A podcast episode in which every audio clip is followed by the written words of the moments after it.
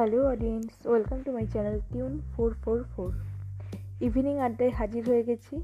আজকে ইভিনিং আড্ডায় নিয়ে এসেছি শ্যামলী কাব্যের অন্ত, কাব্যগ্রন্থের অন্তর্গত আমি, রবীন্দ্রনাথ ঠাকুরের আমি।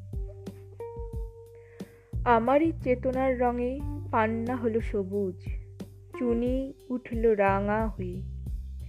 আমি চোখ মেললুম আকাশে, জ্বলে উঠল আলো। পূবে, পশ্চিমে। গোলাপের দিকে চেয়ে বললুম, সুন্দর সুন্দর হলো সে।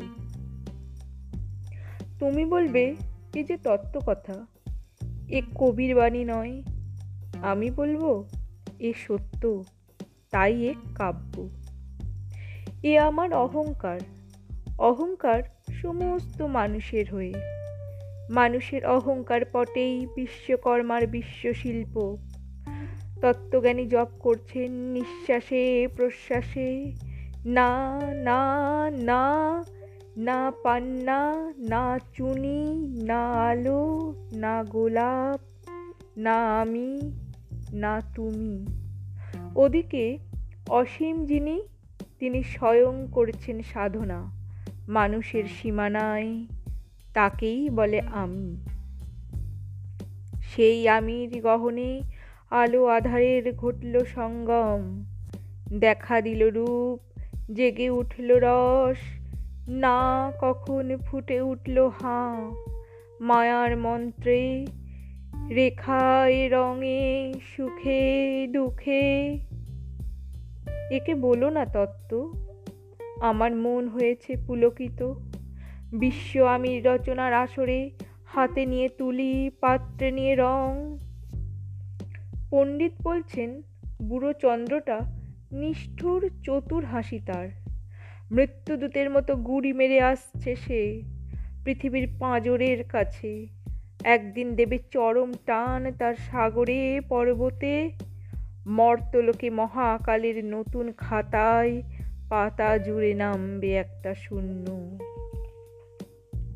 গিলে ফেলবে দিন রাতের জমা খরচ মানুষের কীর্তি হারাবে অমরতার ভান, আর ইতিহাসে লেপে দেবে অনন্ত রাত্রির কালি।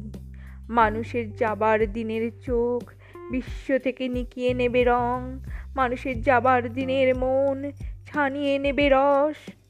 শক্তির কম্পন চলবে আকাশে আকাশে, জ্বলবে না কোথাও আলো।